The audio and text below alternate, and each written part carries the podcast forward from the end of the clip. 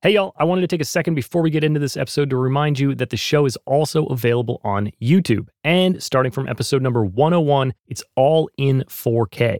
I'm trying to make the best video podcast I can, so definitely check it out and subscribe to the channel if you haven't already. Go to youtube.com/@progressionspod or hit the link in the show notes. If you're not getting enough progressions and you want to get even more thoughts on creativity, productivity, and growth in music, then you should sign up for my newsletter.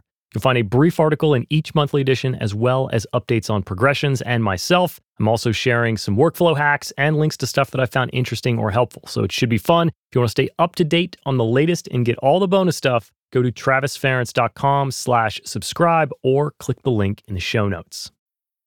What's up, y'all? I'm trying a new thing on the podcast today. I'm going to be releasing bonus episodes that are actually audio-only versions of some of the videos that are going up on the YouTube channel. I'm really enjoying doing the YouTube channel, so I hope you will consider subscribing. This video is from the start of the year, but I definitely think it still applies. It might say New Year's resolution, but that doesn't mean it's too late to start reflecting on the types of goals you've been setting.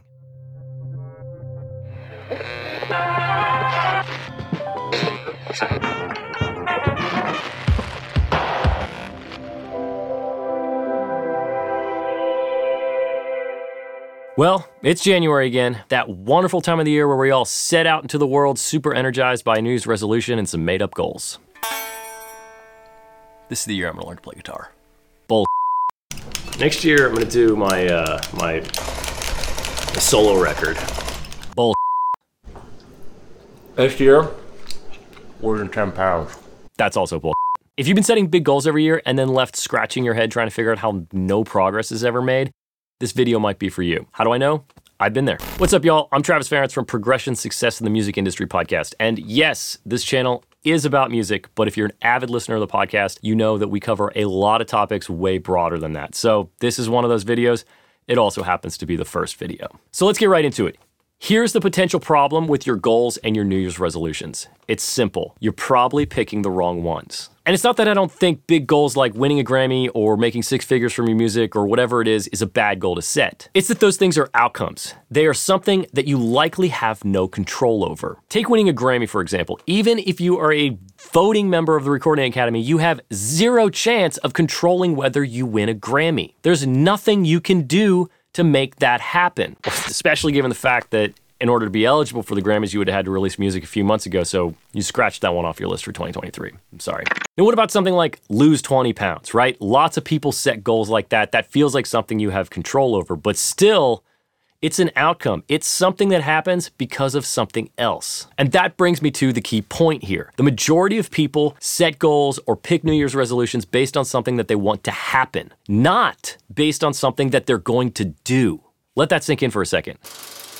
Now ask yourself, when you set a goal, are you setting it based on the results that you want or the work that you're willing to put in?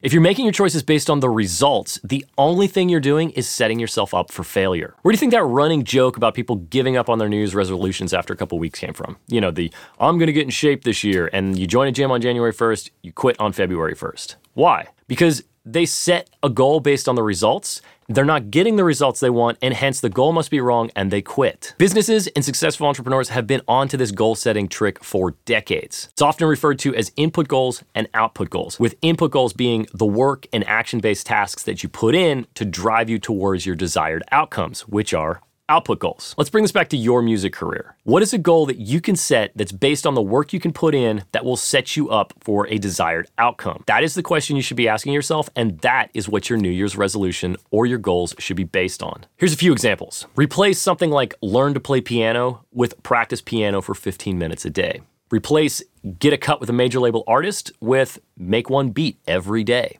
Or replace have a song on New Music Friday with release one song every month. So do you see where we're going with this? We're replacing goals that are actually just results with actionable tasks that are the process you need to go through to get those results. So why does this work? Well, three reasons. First, it helps you think about the steps that need to happen for you to achieve these results-based goals, and then how you can actually take those steps. If you never know what steps you need to take, then you never really know where to focus your energy, and you're gonna spend a lot of time spinning your wheels and ultimately being frustrated. Number two, setting input goals helps you stay focused and on track. By setting goals based on work, you're setting goals that are reviewable and trackable. You can't review Get a Song on New Music Friday, but you can review Release One Song every month for a year. When you have a goal that you can easily see the progress of, it can be super encouraging to keep you pushing, unlike those poor souls that spent $29 on a single month of a gym membership. And finally, number three is that it builds momentum. Human beings love to get a streak going, right? Put an X on a calendar every day you do your input goal and see how difficult it becomes to break a string of 10 or 12 X's. My Apple Watch gives me a reminder every day that I'm on like a 130-something day move streak, and I am not going to break that streak, although I should probably consider upping my move goal instead. Anyway, I'd love to know what kind of goals you're setting this year. Please drop them down in the comments below. If you got value out of this video, please like and subscribe. Come back and hang out with us again. If you want to learn more about input and output goals, I talked about it way back in episode 10 of the podcast. You can check out the audio version of that here or my latest video here.